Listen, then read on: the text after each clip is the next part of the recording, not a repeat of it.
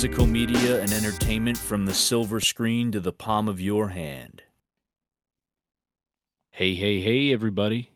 Welcome to another episode of From Screen to Shelf. As always, I am Will. I am joined by Gabe and Chase, and it is Thanksgiving week here in the States. Woohoo! Thanksgiving week, folks. Everybody's uh, getting ready to uh, carve up those turkeys and have unnecessary political arguments with relatives. So it's, it's going to be a good week for everybody. But Or the we're going to be talking. Yeah, exactly. But we're gonna be uh, we're gonna be talking about Thanksgiving themed films. Uh, now, they don't necessarily have to revolve around Thanksgiving itself, but you know, any movie that I guess would be considered a Thanksgiving movie is just something that you watch around this time of year. You know, people watch Christmas movies around Thanksgiving. They watch you know buddy adventure comedy movies, you know, cop movies, crime films. November's also noir month for a lot of people, so a lot of different uh, a lot of different watch lists that are uh, being fulfilled right now. But we're going to talk specifically about movies that uh, we relate with or connect with Thanksgiving. So we each picked a movie, I believe, right, gentlemen, Mhm. and uh, Yep. we're going to get right into it. So Gabe, I don't know if you want to uh, open up and talk about yeah, your man. Mine's the most standard, campiest, just Predictable pick. Yeah, uh, I don't know if it's unique. It's the most One predictable kind. pick. One of a kind.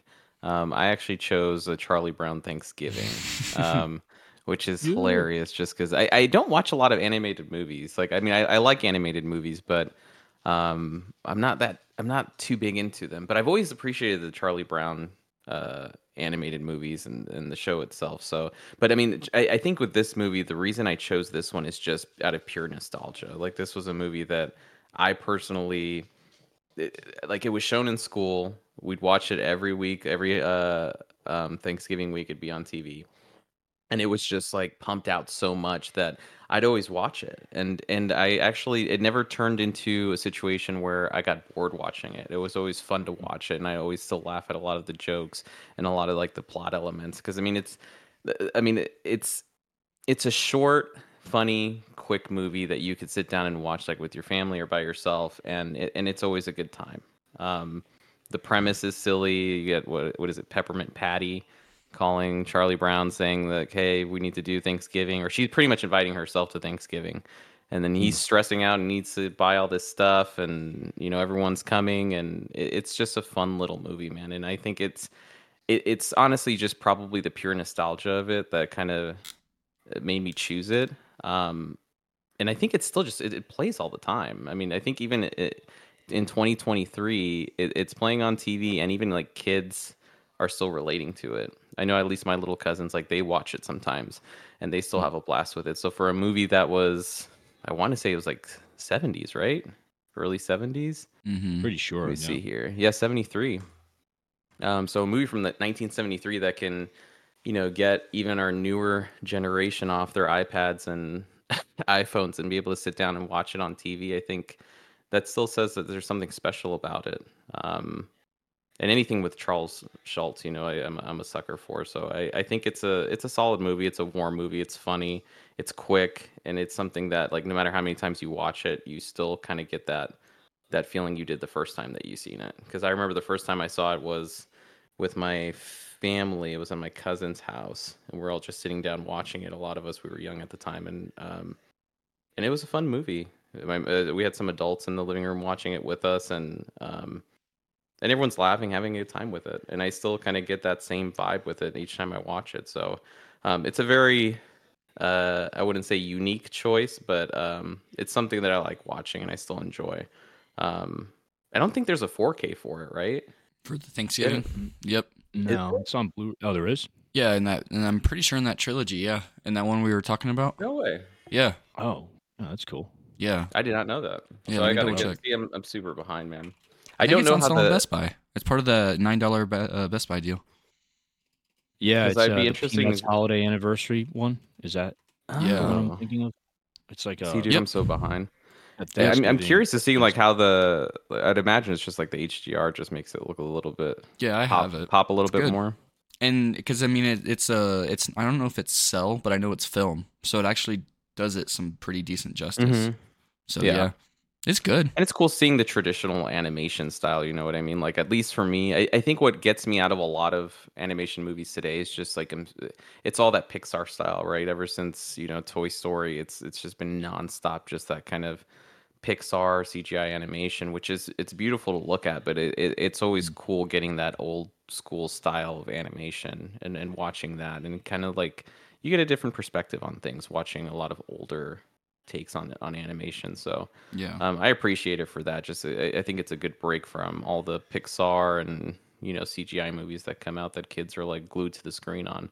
Um, plus, it's not you know it, it's a little bit different in the sense that it- it's not like a lot of the movies today where it's just like you know lots of colors, lots of spectacle, lots of cuts, and just like fast pace. It's like this you know very slow paced kind of chill movie, and it's cool. Like I said, seeing the kids watch it. Um, that and they still relate to it even though it's not like a lot of the movies that they're seeing today. So i think that says that there's something special about it. I'm a sucker for snoopy too so Hmm. i think that helps. But yeah charlie brown thanksgiving guys. That's my uh, unique pick. I tried to go like with something more unique. I was going to say rocky. Um i know there uh, uh, you really can't talk a lot about the thanksgiving scene in rocky. I mean it's pretty intense but i, I think I, I like the nostalgia and the tradition of charlie brown thanksgiving so Yeah. that, that was my pick It's a good movie to kind of fit into your like viewing schedule too. Like, what is it? Only I think it's only half an hour, right? for Yeah. runtime? Short. So Yeah, it's like I think 30 perfect to be if able to like. Yeah, it's it's you know a good movie to squeeze in there if you're like on time constraints. But yeah, I mean I I relate to that too because I mean I think my parents used to show us that when we were kids. I don't know if we watched it in school. I know we watched like the Charlie Brown Christmas Mhm. in elementary school like for a couple years in a row, but I don't remember the Thanksgiving um the Thanksgiving short. But yeah, I mean, I used to watch it when we were kids too. It was like that movie um and then for Christmas obviously Charlie Brown Christmas and Christmas Story and movies like that. But yeah, it's, Yeah. it's I would say that's like essential viewing and it's it, I I was happy to hear that like your um your nephews or your nieces are, are into that because it's Yeah. great that it has like cross generational appeal as well. Because I always wondered that about like you know is Charlie Brown one of those stories that like can kind of translate over to newer generations. So it's it's good to know that uh they took interest in it. Well, I know they made that. Uh, I forgot about that movie. Actually, they did do like a CGI-ish kind of Charlie Brown movie a few years back, wasn't it? I think it was like seven. Yeah, it was actually pretty ago. good. Yeah. It wasn't too bad, yeah. Yeah. But uh, just to kind of, but I, I think what I appreciate about that one too is like it still kind of takes this kind of slow vibe. Like it's it's not like this, you know, loud, quick cuts, kind of like you know what, the, what the kids are used to watching these days. It's still kind of like a very just chill, nostalgic movie. Um, and I think they took a lot of what they did with these earlier installments. And I hate even calling it a movie because it's 30 minutes long. I always called it a movie growing up as a kid. Like to me, it was always a movie. So even though it's 30 minutes long, I still call it a movie today. But um, I do think it does have that cross generational appeal. I think a lot of people enjoy it, whether they're old, younger. Um, even me, I like sitting down and watching it sometimes. It's still funny. I, I chuckle at some of the scenes. So um, I think it's just very relatable movie. You know what I mean? Just because you got you know Charlie Brown trying to you know he's stressing out trying to get everything ready for Thanksgiving, and the adults relate to that, and the kids are laughing at you know Snoopy and all the silly stuff that happens. So it, it's a very cross generational movie for sure. Cool. Chase, did you have any uh did you, or what's I should say what's your pick for uh Thanksgiving? I know there's some other movies you wanted to talk about, but if um if you could talk about your your Thanksgiving pick first and foremost. Yeah. So my very, very, very first pick for Thanksgiving is going to be the legendary 4K remastered Planes, Trains, and Automobiles. Um, and I say that for a good reason because uh, um, I think it was a perfect time to really, really talk about it. I skipped out on it last year because I had just gotten the Blu ray, the Steelbook, and then I kind of had a bad taste in my mouth because they already got me with Wayne's World to double dip because it was the same exact Steelbook. So I kind of was salty and I've been waiting to give them my money. But with all the uh, disdain for that 4K transfer, I figured it'd be a perfect time to put myself through that. So I did happen to get it and I watched it, and I am here to tell you and dispel the myths and all of the slander about that 4K transfer. Um, before I go in there, the 4K, the thing that really got me to go in for it was the deleted scenes. I kept forgetting about that. And then, you know, especially around this time of the year in the Discord and the Reddit, it's tending to pop up. Yeah, go ahead and get it. And then there's been some more people that are kind of having the take I'm going to present here about it.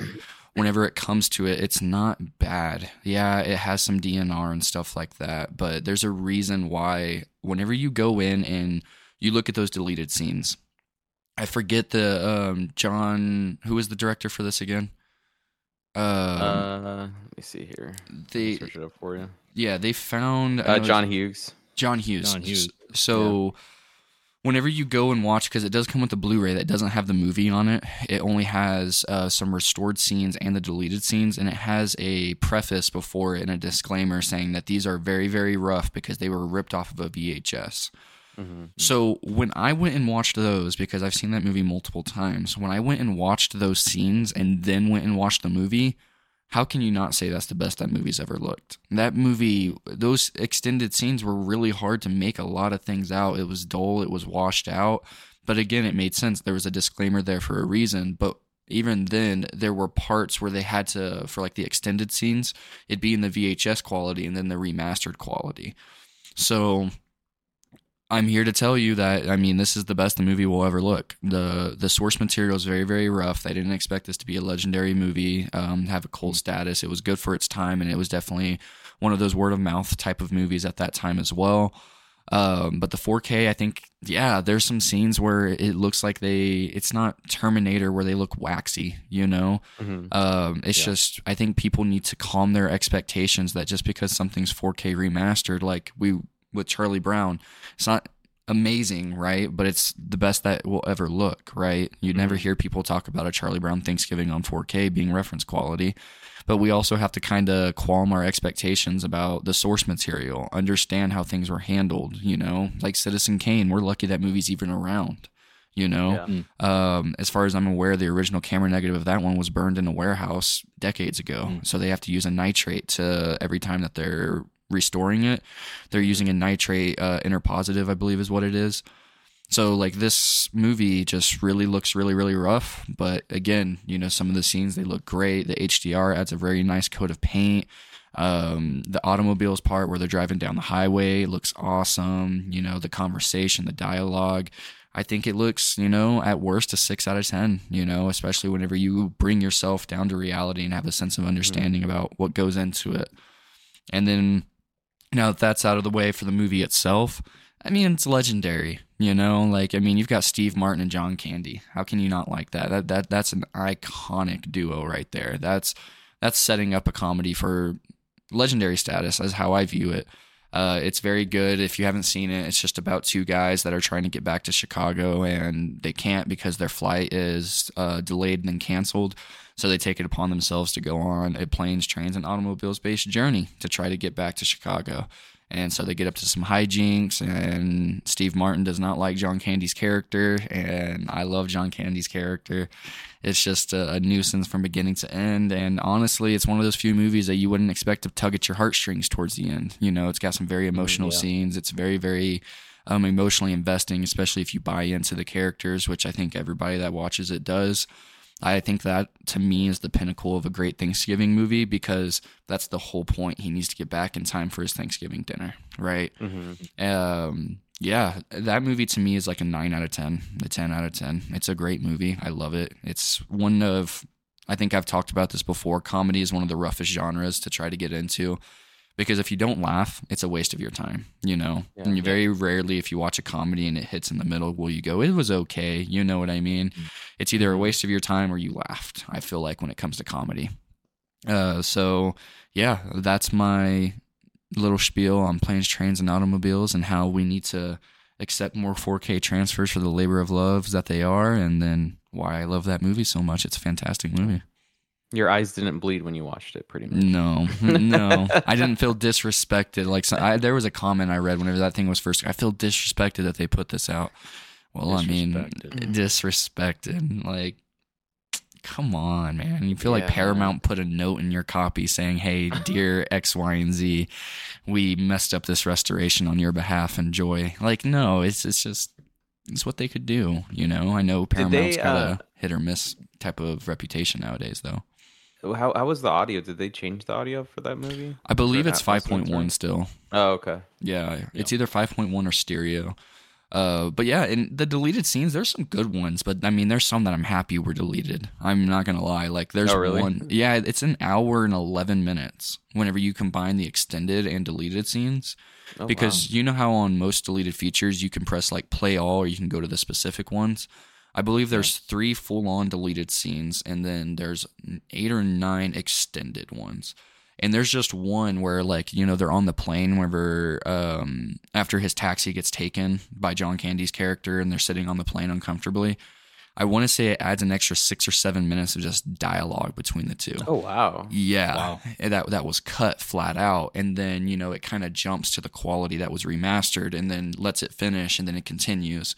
And then there is a, a couple of the deleted scenes I think they should have left. Like there was just some really good ones. You know, some of them are a little bit goofy and would probably take you out of that realm of reality because of the way that Steve Martin's character sees them in the deleted scenes. But yeah, Yeah. I think it's worth picking it for 15 bucks. If you like the movie, pick it up, support it. Mm-hmm. You know, it's Yeah. not like Terminator 2 just got you know, rumored that they're going to be re releasing a new remaster. This movie's not going to look No better. way, really? Oh, yeah, you didn't hear about that? No. Yeah. Uh, That's exciting. it wasn't James Cameron approved, so apparently there's a James Cameron approved one coming out because he did, he approved of the 3D remaster for 3D releases, but not for a 4K UHD transfer because James Cameron and I don't know how he wouldn't be aware is very aware of how unhappy people are of that release. So that's coming yeah. out. Well, it sounds like Yeah. there's probably going to be two releases, right? There's going to be the standard edition and then the James Cameron special edition eight months later. yeah. And by the way, that Avatar, I, I bought that on sale for $18. Uh, the Way of Water, I went ahead and bit the bullet. That's a gorgeous steel book. I'm glad I got it for $18. I had it in my cart, bro, and then I took it off. I was like, I, I just couldn't. I mean, because I, I just got the UB820, and then um, there's some other steel books I'd picked up, and I just so many Black Friday deals right now. Mm-hmm. I was like, I can wait on it, but it is a nice steel book. When I was looking at it in hand, it's very nice. Yeah, it's very, very good. But yeah, and then I have another series of movies after Will talk about your Thanksgiving movie that I just want to reminisce about because I had a good time with these other movies. Yeah, so uh, the film I picked was, um, uh, I think it was 1992, Scent of a Woman, uh, who uh, I've, I've seen this movie. I don't watch it every year. I think the last time I've seen it was like a couple years ago.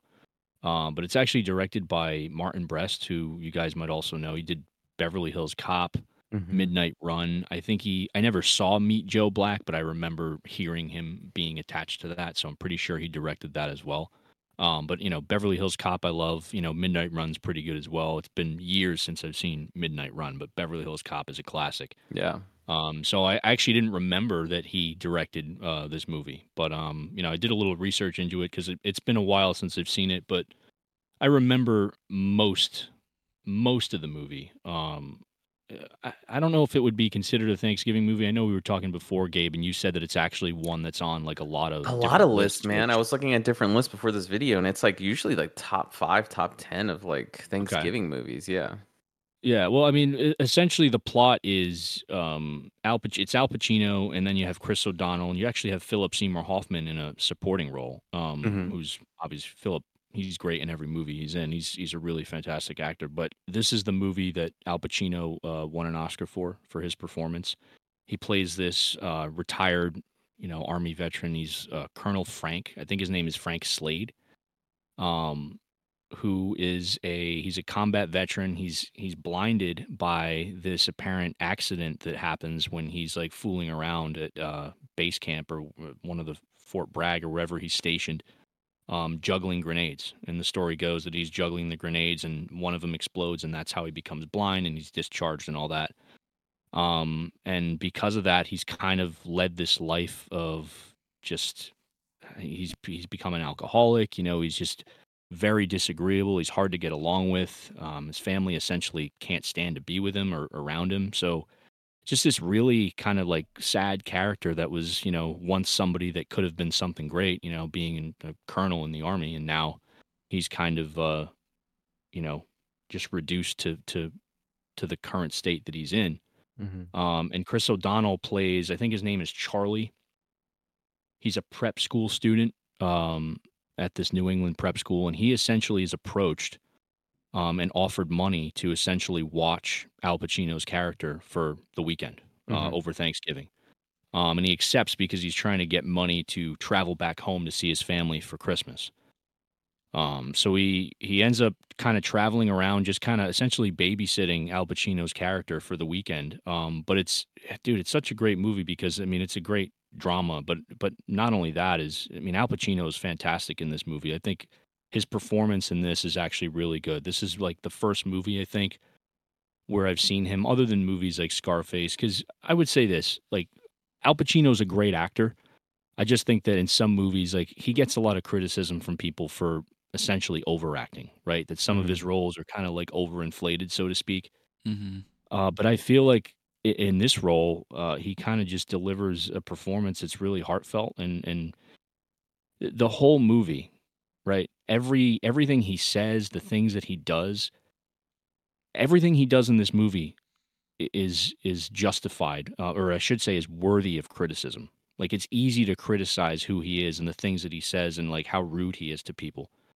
Um, until the moment where they're at Thanksgiving dinner, um, at at his family's uh, residence or wherever it is they are, and he brings Charlie along, and they're he's pretty much instigating everybody at the dinner table, right? And it turns into this whole thing where I think the guy's name is Randy. I don't know if it's his nephew or his cousin. Randy just starts kind of diminishing him and you know making fun of the accident where he lost his sight and that that that's all brought up uh, but the moment that that kind of stuck with me and this is a pivotal scene in the movie is that Al Pacino's character allows all these insults to take place. He just he takes all these punches, you know, right on the chin, and he just lets this guy kind of tear into him. But the second he mispronounces Charlie's name, I think he calls him Chucky or something. He does it twice, and the second time he does it, he kind of grabs the guy by the throat and slams him up against the wall. This Mhm. whole scuffle, you know, ensues. Um, and it, and it shows that there's a relationship there, and that he's grateful for for for Charlie, and Charlie kind of learns a thing from him. Um, there's this whole other plot in the movie where I think it's Charlie and Philip Seymour Hoffman's character. They're witnesses to this prank that's kind of gone wrong, right? They they try to prank the headmaster of the school that Charlie attends, um, and him and Philip, uh, Philip Seymour Hoffman's character they witness this, uh, and Philip Seymour Hoffman's character he he's a straight up snitch. He like reports it, and I guess they try to bribe Charlie, from what I remember, with money to confess and and to you know um, give them the names of the people that were involved, and he refuses to do it. Mhm. Uh, and that leads to this again the, the other most important scene in the movie and probably one of the scenes that gave al pacino the oscar was where um, he stands up and kind of defends him in court right in this this kangaroo court so to speak where they're essentially trying to kick him out of the school if he doesn't give them the names and al pacino's character stands up and pretty much defends him and and you know claims that he's a man of integrity so it's great because you you really get to see how their relationship evolves over the course of the movie and how important they are to each other and the lessons that they teach each other. Um, but yeah, it's just one of those movies that really stuck with me. You know, um, I, I liked Al Pacino so much more after watching it. You know, a couple years ago when I first saw it, and uh, it's just one of those movies that stuck with me. But I think it's a good movie for the holidays, especially Thanksgiving, because again, it's like with trains, planes, and automobiles, and even Charlie Brown. There's lessons in these movies that we can Mhm. take from them, right? um and, and it's just one of those movies that stuck with me and and yeah um i would i would highly recommend it i don't have it on blu-ray uh, and i don't believe it's out on 4k yet but it's one of those movies that i would definitely pick up if they announced a 4k in fact i thought about buying the blu-ray like i was saying to you guys beforehand but i might hold off and see if they they have a 4k but yeah that would uh, that would be my pick Yeah, Sounds man, very it's been a few years. It, it's been a few years since I've seen it, and it's. I, I remember. I, I, it is a very emotional movie. It has a lot of funny moments in it too. Um, Yeah. but it has a lot of emotional moments too, with uh, especially with Al Pacino's character. And I think there was a scene where he was like maybe contemplating suicide or something. Um, Yeah. and that was a very powerful scene. Like it, it's just you know, I, I Yeah. think it's a really good. It, it's a good harmonious balance of just kind of like a feel good, emotional you know, funny, dramatic Mm-hmm. movie. It has all those different elements, and like you said, this is like a role where Al Pacino, he he, he just kills it, dude. I mean, like he he's over the top sometimes, but I mean, this character is supposed to be kind of over the top. I think that's why Al Pacino did so well in it. It's just like this is a very rambunctious, like over the top character, and um, he was the perfect actor for it. I I had read somewhere a while back. I think uh, Jack Nicholson was supposed to play uh, uh, Al Pacino's character. Al Pacino's character. That's interesting. Yeah, he turned it down.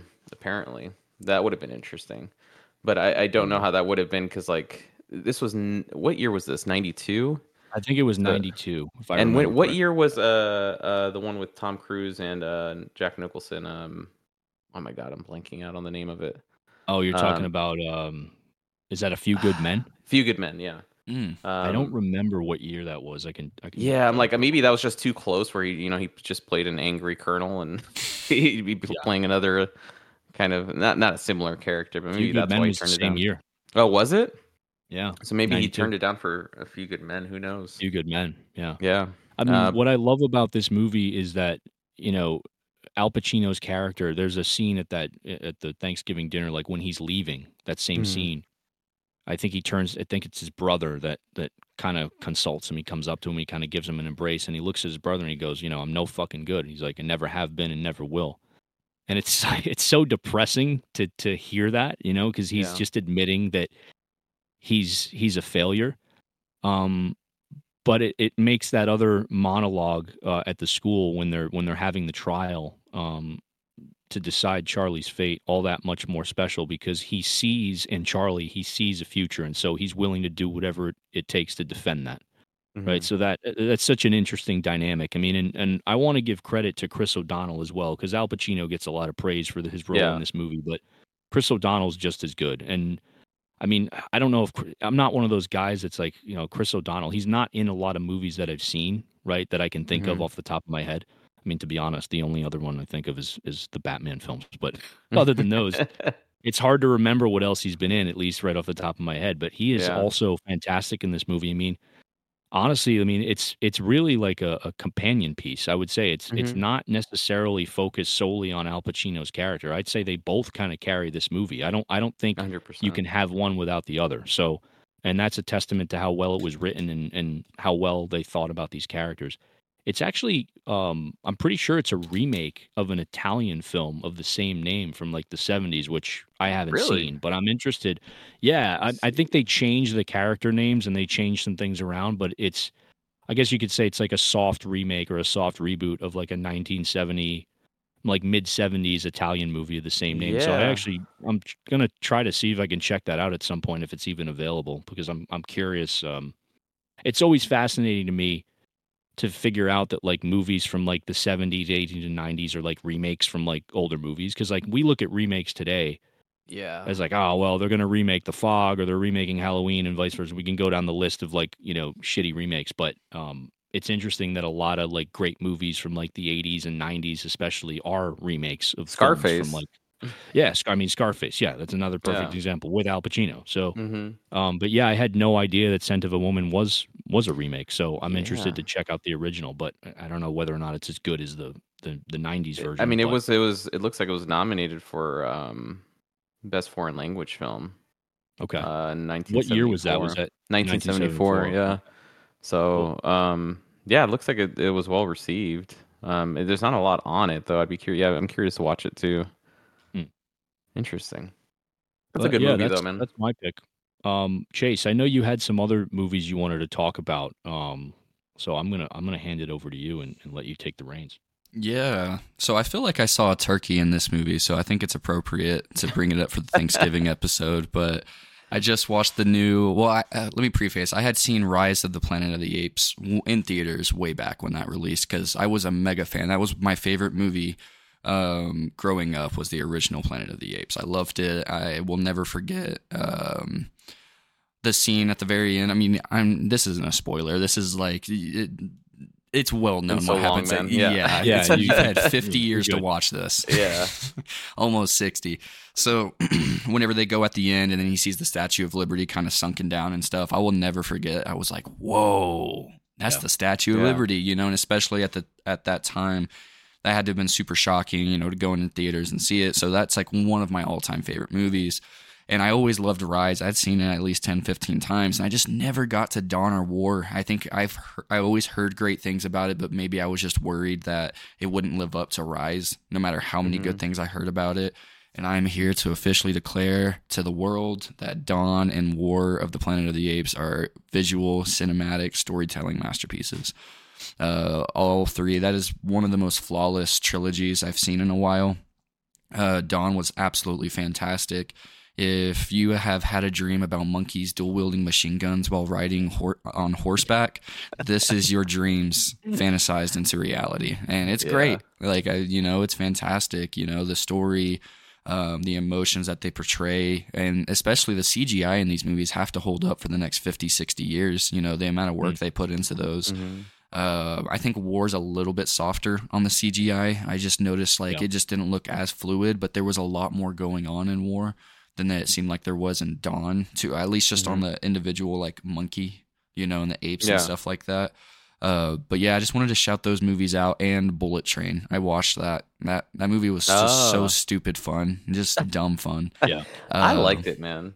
You know, I, I want to bring this fun. up. It's not spoilerish, but like somehow Brad Pitt was the worst character in that movie. Like him as an actor. You know what I mean? Like compared to everybody else's charisma around him. Yeah. I agree. I was more interested in the side in all the other characters. Yeah, I wasn't exactly. Really enthralled with what he was do- up to. But- Yeah, and it makes sense uh, because you know they they they tell you at the end who he's supposed to be acting like. You know, at Mhm. that like little five second reveal that he's not the assassin that he hired, and then it shows. Um, you, you guys know what I'm talking about. Like he was supposed to Yeah. Yeah. essentially be somebody else. But I'm a huge fan of Brian Henry Taylor, uh, the guy with the the blonde hair in there next to Aaron Taylor Johnson. Mm. I loved him yeah. since Atlanta way back in 2014 15 whenever that show came out and I will watch anything with him in it. And yeah, that was my only complaint about that movie. Somehow Brad Pitt was the worst act like actor in that movie, you know, like his charisma didn't match almost anybody else's, even some of the side characters and the characters who would have been on screen for 15 seconds. But I mean, it's still great. You And know? his characters were just so crazy that, like, Yeah. in comparison, like I always saw Brad Pitt in that movie is like he's just along for the ride, and like you know all these crazy characters are like coming in, and he's like, "What the fuck?" Like, Yeah. I, I don't necessarily think it's his fault. I think it's just the way the movie's written. Yeah. Yeah. But it's it's a he's kind of just thrown in there, right? I mean, the other Yeah. characters are much more entertaining. He's kind of just like uh, it's almost like we're kind of seeing it like through his perspective, right? Yeah. And we're kind of like taking a back seat because he's kind of just in the middle of this, right? And Yeah. I feel like Yeah. that, that's why it kind of works for me anyway, because I can kind of like relate to his character, just kind of getting involved in this like you know crazy you know situation where everyone else is, uh yeah, they're just those other characters are just way more interesting, but Yeah. that works for me. and it, it- the accents like holy cow aaron taylor johnson's accent and uh henry taylor's accent golly they pulled it off. I had to double check and make sure. I was like man was he born in britain? Because he's in atlanta. So i was like man where you know like where where's he from? But they pulled it off so well. But yeah shout out to that trilogy. Um if you were curious about either of those immaculate 4k transfers i do hope that the apes trilogy gets something redone in the future. Those are only on 66s and i think it, Yeah. it, it could use some justice on a on a bd 100 especially for the the runtime on there so it's not as compressed. Bullet train was visually just amazing you know Yeah. visually amazing. So yeah i wanted to shout those out. And yeah that concludes that. That uh those are some fun movies i managed to get a watch over the last couple weeks Those are fun movies, man, and I'm glad that you saw them because I think that that's probably one of the, at least for me, like the last decade or two, like one of my favorite trilogies was the Rise and War. I don't know what they call it, Planet of the Apes trilogy, I guess. yeah the Um, and the new one's coming out. The what is it called? The kingdom Kingdom of the Planet, but it's Yeah, a different Kingdom. director, so Matt Reeves isn't uh, making that one. So I'm interested to see it. I, I like the trailer a lot, and it looks like it Yeah. takes place a few decades after the third installment. So, um, and you're getting the vibe that like uh, there's that beach scene where you're kind of like, oh man, it's getting kind of closer to like the you know the Yeah. original installment. So it was cool to see that. So I'm I'm excited for that movie. They've all been flawless. So yeah it- it Were they be pretty all good. directed by the same per- the same director? No. no, Matt Matt Reeves directed the, f- yeah the second, and third. Yeah, I forgot who. third. Okay. Yeah, I forgot who directed the first one. It was actually he did um because I had looked it up so many different times. Uh, Rupert Wyatt, he's the guy that did The Gambler, Captivity State, and Mm. Escapist. Those are his only Oh, okay. movies. Yeah, I've seen the. Gambler. That was pretty good. yeah. So like I'm not gonna sit here and pass judgment, especially like Matt Reeves had next to no movies under his belt. You know that's what put him on. Yeah. Like he had some things, Yeah. but these, you know, the second and third Apes movie is what put him up there. It's just Mhm. I, I mean I'm kind of sad that he's not going to come and do Kingdom because he brought so much emotion to those apes that Yeah. Rupert Wyatt gave him like a springboard to you know launch Mm. off of. And I wish he'd come back, but I mean at the same time I love Rise. You know I would have been fine with Rupert Mhm. Wyatt doing all three. But yeah, I had only ever seen well, I've seen Cloverfield. I forget Matt Reeves did that all the time. He did do that. I forget about that movie. Yeah, and I'm not a huge fan of Cloverfield. I'm in the minority. But when it comes to yeah, it's just I don't like found footage that much. It's really one of my Mhm. least interesting or favorite anything really. At this, it has to be done to a perfect T. And Mm. I don't know, maybe I just got to it too late. I just watched it for the first time this year, so maybe Yeah. that's why. And this one, the new one, it's going to be look uh, Wes Ball. He directed the Maze Runner movies, and that's pretty much all he's had under his belt was the Maze Runner trilogy. hmm Um, so it's going to be interesting. And I read my my brother sent me this just because he's a huge Legend of Zelda fan. Um, it sounds like Wes Ball's also directing a Legend of Zelda movie, Hmm. live They're action. taking a huge possibly. flyer on this guy. Dude. I know. I'm Yeah. like, Yeah, really. that's uh, he's going to get a lot of people uh, either to love him or picketing outside his house is what's going to happen. Yeah, Um, because those Maze Runner yeah. movies are hit or miss. Like I, think I'm not I a big remember fan the of him. I watched the first one. I never watched the second or third one. It's just I, you know, it They're was I cool. read the It, it came out of the time of like uh, uh, Hunger Games, yeah. so it was like you know what I mean. It was kind of like Yeah. it was like the same vibe again, and it's just like I I don't know. Maybe if Maze Runner had come out first, I, I don't know, yeah. but we'll see. I know we were also going to talk about Thanksgiving real quick. Oh yeah, you uh, guys saw that. Yeah, Will and I saw it. I know it's uh, no horror November for you, Chase. Yeah, unfortunately, it's uh. if you Um, can tell, I'm shaking a little bit because I've been going through withdrawals. Uh, Will, I don't know if you want to start it off, man, because I know you already did a Letterboxd review for it, so your your thoughts are a little bit more formulated than mine. Yeah, I'll start off. Happy to do that. Yeah, I I liked it. Um, I, I'll say this, and I, I, I didn't mention this in my Letterboxd review, but I talked to some other uh, community members on our Discord, and uh, I've never really been a big fan of Eli Roth's filmography. Um, Mhm. the the cabin cabin fever, the first one that was fun. Um, the Hostel movies, they didn't really do it for me, right? Like Same. like Eli Roth is one of those guys that I, I appreciate and respect him for his knowledge and his his place in the genre that he's kind of carved out for himself. And and I mentioned that in the Letterboxd review. I think this movie um kind of finds itself a nice little in, like a nice little like niche spot in the in the slasher genre, right? And and Mhm. It was it was good to finally experience a movie where I could actually sit there and say, okay, like this is something that I've wanted Eli Roth to make even before the Thanksgiving trailer for the Grindhouse films that Tarantino and Rodriguez did, right? Um, because that's where this all stems from. Um, and Gabe, I know you haven't seen that uh, original trailer for those Yeah. movies, so I'm, I'm interested to hear your take on it. But I was kind of going into it with that mindset anyway. But it, it was just nice to kind of watch a movie from Eli Roth and actually get the sense that he actually had a really great time making this because it shows. Um, it's this movie's a lot of fun. The kills are very well done. They're very well executed. There's a lot of practical effects, which are right up my alley. I love that stuff. Um, the final girl was surprisingly like relatable. You know, I actually kind of cared about her by the end of the movie, and not necessarily her family. I don't want to get into spoilers, but um, I could understand her position and everything, and and you know how contradicting she was kind of just thrown in uh, and had to kind of deal with the fallout of all this. Um, but I, I I liked what they did with her. I I liked the directing style. I thought it was fun. The kills were gruesome, but at the same time, they had like this comedic flair to them. They were just funny. You know, it was just a good time. You know, and it, it gets a bit over the top at times, but it just kind of indulges in that, which I like. You know, and a lot of Yeah. people will kind of say, "Oh, it's it's stupid." It's like you know, but a lot of slasher movies are good fun, right? Like I don't judge a slasher movie like I judge every other film, right, or every other genre, I should say, because slashers are kind of inherently over the top at times and ridiculous. So I, I went into this kind of expecting that. Um, but yeah, it was it was fun. I mean, it, it went by quick. I think it's like an hour. I want to say it's like an hour and forty minutes or an hour and forty one minutes Yeah, or something like it's that. It went by fast. It's a quick movie. So um, I went last night. My theater wasn't crazy. I went at an earlier time. I, I usually try to get there for like seven o'clock, seven thirty showings because that's usually when you get better crowds. But I kind of wanted to just low key kind of experience it without having to listen to like you know angsty teenagers in the front row or anything like that. I got so that. It was uh it was a good experience. Yeah.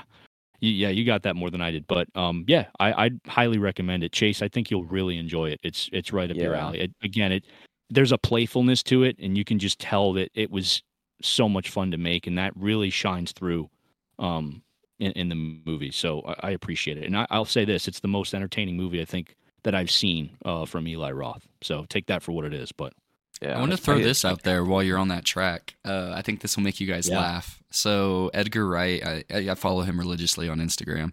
So he went to the 35 millimeter premiere. I forget where it was, but he was with Eli Roth, and he was essentially saying he's like, "Damn him for making this movie," because I guess Edgar Wright made a little short in Grindhouse too.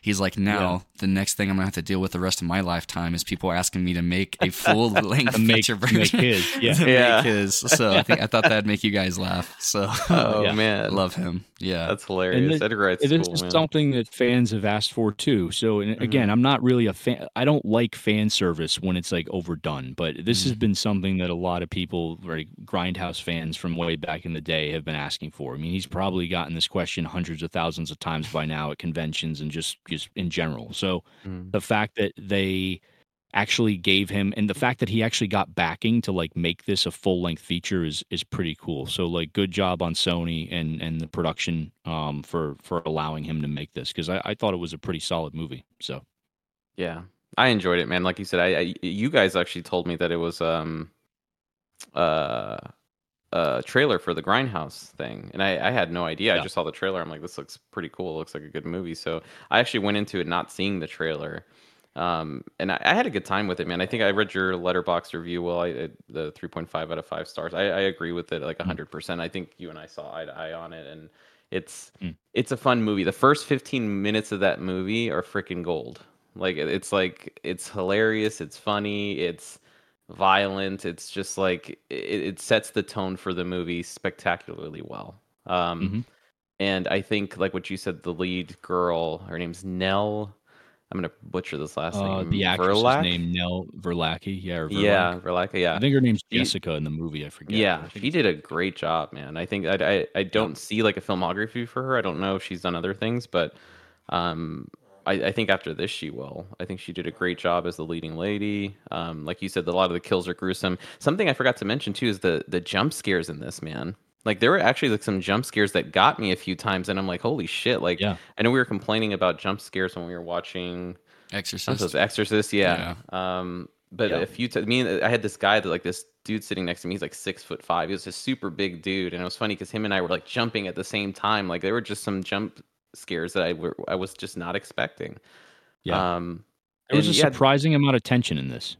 yeah, like the build up to to you know some of the kills are were pretty cool, and and it's just a fun little flick, dude. Like I, I I don't think it's like a horror masterpiece. I know a lot of people are coming out of it saying like this is like you know one of the best horror movies they've seen in in years.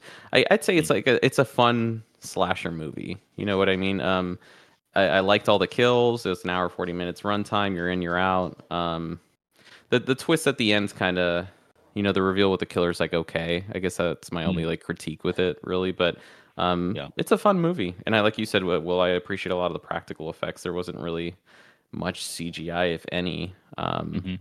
it, it's it's a fun movie. You're gonna have a good time watching it. And i, I was thinking when i was watching it chase i was like chase is gonna like this movie. I was like this It's is gonna be my totally movie in his year. wheelhouse. I'm like this is in your wheelhouse bro. It- it's but I like it just because it, it embodies like when it is campy, it embodies it. It's like we know that we're Yep. just being super campy. We know what we're being funny, and we're gonna throw in some gore. You know, crazy amounts of you know the, the kills are just so unique too. They're like so weird. They're all like Thanksgiving themed kind of kills. Like it's it's really really cool. Um, and and just the aesthetic of the um. I don't know what we call him, the Pilgrim guy or what? what- What's his name? Uh, like I think John John Carver. Carver. Yeah, John Legend of Carver. John Carver. Yeah. Um, I do I, I love the aesthetics with the mask and and Mm-hmm. the axe. Like it's and he's quick. You know what I mean? He's he's Yeah. like super quick, super aggressive. Um, and there was just a lot of mo- moments. My wife was like, you know, she was laughing her ass off for half of the movie just because like a lot of the moments, even between the characters, are funny. Even when they're like in dialogue and like just funny stuff's happening. It's it's a fun movie. And like what you said, Eli Roth. I'm not a big fan of his filmography. Um, Yeah. I don't have any hate towards the guy. Just a lot of the movies he's made just don't really vibe with me. But I, he's a very passionate dude. I could tell that he loves film. I think he he really cares about it as an art form. I just never Mhm. resonated with his filmography. But this is definitely my favorite Eli Roth Yeah. movie, hundred percent. Like, I'm glad he made it. I'm glad that you know he stuck to his guns, and it sounds like he really didn't kind of gravitate away from that original Grindhouse trailer that he made. So, Mhm. um, super fun movie, man. It, it, I, I'll probably put it on my top ten for the year. Yeah. It's not like a masterpiece in horror, um, but it, it Yeah. would probably fit somewhere in my top ten of the year. I think it's getting good. a lot of praise from people for being different too, right? Because we talked Mhm. about that with like Halloween and like some of our past episodes where like a lot of people are just in a place now where anything that's just different is automatically kind of like a win for them, right? Yeah. But I Yeah. mean, again, I, I agree with you. I don't think it's like one of the best horror movies. Like that. That's all. A Yeah. little, Yeah. little much, but it, it's a really well made horror movie. Um, and I will say for anybody listening, if if there's anybody from New England here, specifically around like Rhode Island or southeastern Massachusetts, you guys will really appreciate the uh the the Bostonian or the Massachusetts the- Accent. the, accents in this movie. I mean, that's kind of why it resonated, and especially like those more comedic scenes. Like they just resonated with me so much because I'm Yeah. like, I know so many fucking people that sound like this, and just kind of picturing them like in bot like as these characters, it's like it just kind of Yeah. hit home for me. So I think that's why I enjoyed it so much. So I, again, that probably it's a little bit biased just because of where I live, like in the country. But um, yeah, it was really well done. I mean, he captured the whole vibe of like Plymouth, Massachusetts, really well too. Like with the Mm-hmm. atmosphere, it was he did a good job. So he really did his homework. So I'm I'm happy, and, I hope it's a success. A, a lot of uh, I know we're closing out here, but a lot of like little sprinkled odes to uh, classic horror films. Like you could see Mhm. like the opening shot, you're like, oh, that's know, Halloween, yeah. Or this is Friday the Thirteenth, or like you could just see it like sprinkled throughout the movie where he just took a lot of motivation. I, and and and I liked it. It wasn't like he was ripping off from it, right? He was just like throwing Right. it in there, sprinkling it throughout, saying like, you know, I appreciate what Halloween did. I appreciate what Friday the Thirteenth did, and he's just kind of Yeah. sprinkling it throughout the movie, which I appreciated. So while doing his Yeah. own unique thing at the same time. So it's a fun Mhm. movie. I don't I don't think it's like a I think it was like a ninety something percent on Rotten Tomatoes. I don't think it's a nine out of ten, but I'll come in Um, and declare it a nine out of ten after I watch it. Watch. I'm sure you probably maybe put a nine point five out of ten. Who knows? But- I have a It- question for you guys though, because Yeah. you both said that you guys Yeah. aren't huge fans of Eli Roth's filmography, but there, Mhm. and I haven't gone through super extensively on his filmography, but there is one of my like I'd probably put in my top 30, 40, um, maybe 50 if I really think about it. Clown. Did you guys ever watch Clown by Eli Roth? No, I I don't, don't think even so. know what which one's that. That's the one where the dude gets bit by a clown and starts turning into a clown. That movie's Oh, great. Like it's just it's not as goofy as that sounds. Yeah, a dude like he he is a clown as his profession, then he gets bit and he gets like this Hmm. clown inf- infection, so he starts turning into a clown. Um, That's interesting. it's very interesting, and I have to say because he did Green Oh, he pre- he produced it, and Oh, he was he produced starring in it. Yeah, he didn't. He directed. It's directed Oh. by Jon Watts. Well, that's probably why it was good. So I've never really seen a lot of like his directed filmography, so that's probably why. Because like also the Last Exorcism, if I'm right, the one Mhm. where that one's a found footage movie. I adore that movie. That is a genuine nine out Produced that, right? Yeah, he produced that one. He didn't direct it. Yeah. Uh, I think yeah, he does a lot of really well-made production movies, you know, or produced movies. I feel like Hmm. um, now that you mention that, I could have sworn he directed that forever. But yeah, Clown's great. Shout out Clown. That's a well-produced movie by him. I wanted to throw The that Last out there. Exorcism. That's the found footage one, right? Yep, that one's great. Is that- Is that the one where that dude says he's going to get in front of the church and talk about lemon something? Yeah, Like lemon, but like like he's a false exorcist where he just goes around I scamming people. that. Yeah, Yeah, yeah. I saw that in theaters. It was actually a fun movie. it was good. It was I different enough it. for me. Yeah. But uh, yeah, I mean, hopefully Eli Roth. And like, we were talking about this before getting on. Looks like he's directing the new Borderlands movie, which I'm down for it. I uh, you're down for. I don't know, man. I, I think it's just uh, Borderlands is just too chaotic and wacky. I don't know like how you're able to encapsulate that into like a whole movie, but I don't know. I I, don't mean, know. the guy that did David Leitch, the guy who did Deadpool and Bullet Train, I, I think he would have been a great director for that. For sure, I think more so than Eli Roth. To be honest with you, I, I feel like it's kind of like I think Will had mentioned this. It's kind of like outside his wheelhouse a little bit in terms of like you know the action, the special effects, like. I know Eli Roth is more toward like he has a lot of kind of more claustrophobic kind of movies, and this is kind of like a balls to the wall crazy uh, movie. But who knows? He might he might do well. I don't want to you know Yeah, we'll see. put bad omens there, but yeah, it's gonna be interesting. Borderlands movie. I'm a huge next year or Borderlands fan, but I mean, they just have to do it so specifically, especially with like the comic book, you know, inked Mhm. out like Yeah. outlines of the characters and stuff like that. Like it, it's got to be just fully chaotic, you know. Mhm. Um, yeah, especially like the art style's got to be done well, and that game series has one of the biggest cult followings out of really any modern video game franchise that isn't like Yeah. triple A. I mean, I would consider that a triple A title, you know, but I mean, it's Mhm. still relatively Yeah. not everybody plays it.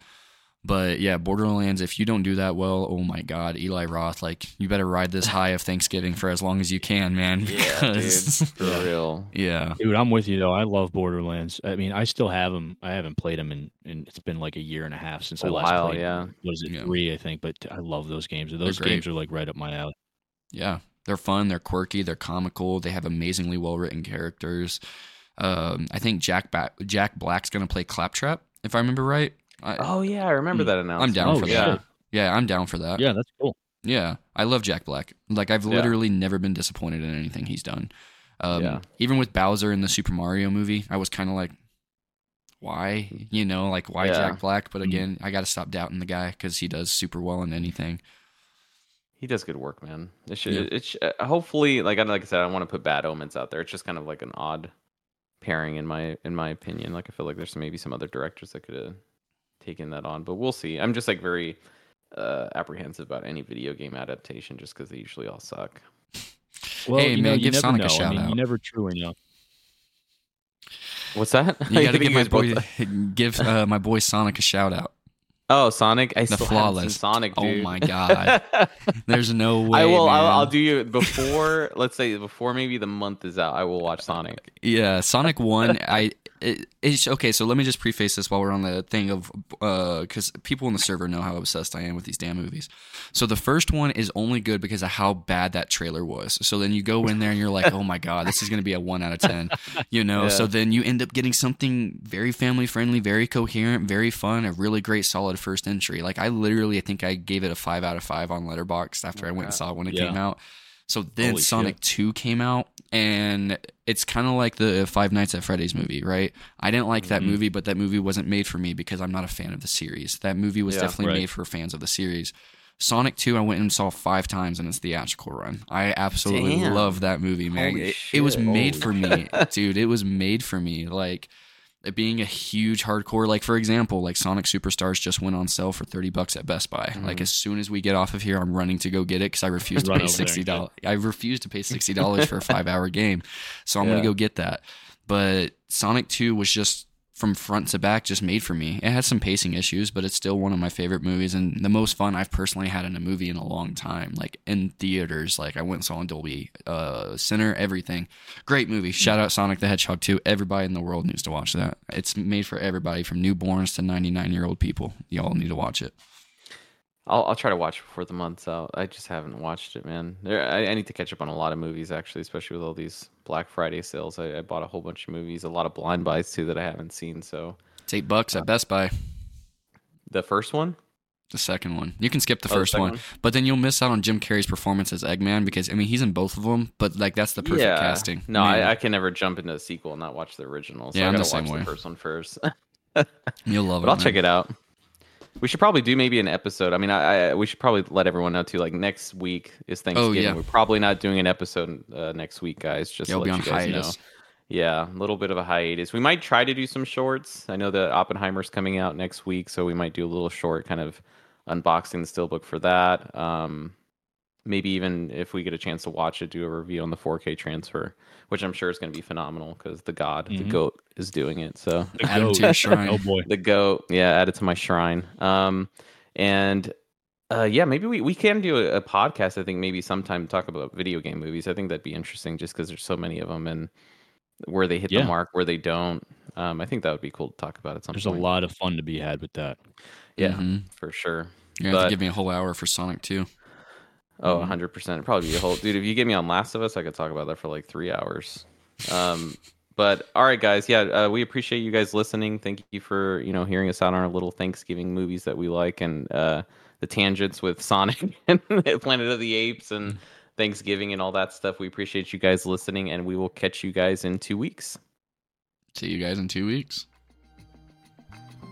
See you guys. Thank you.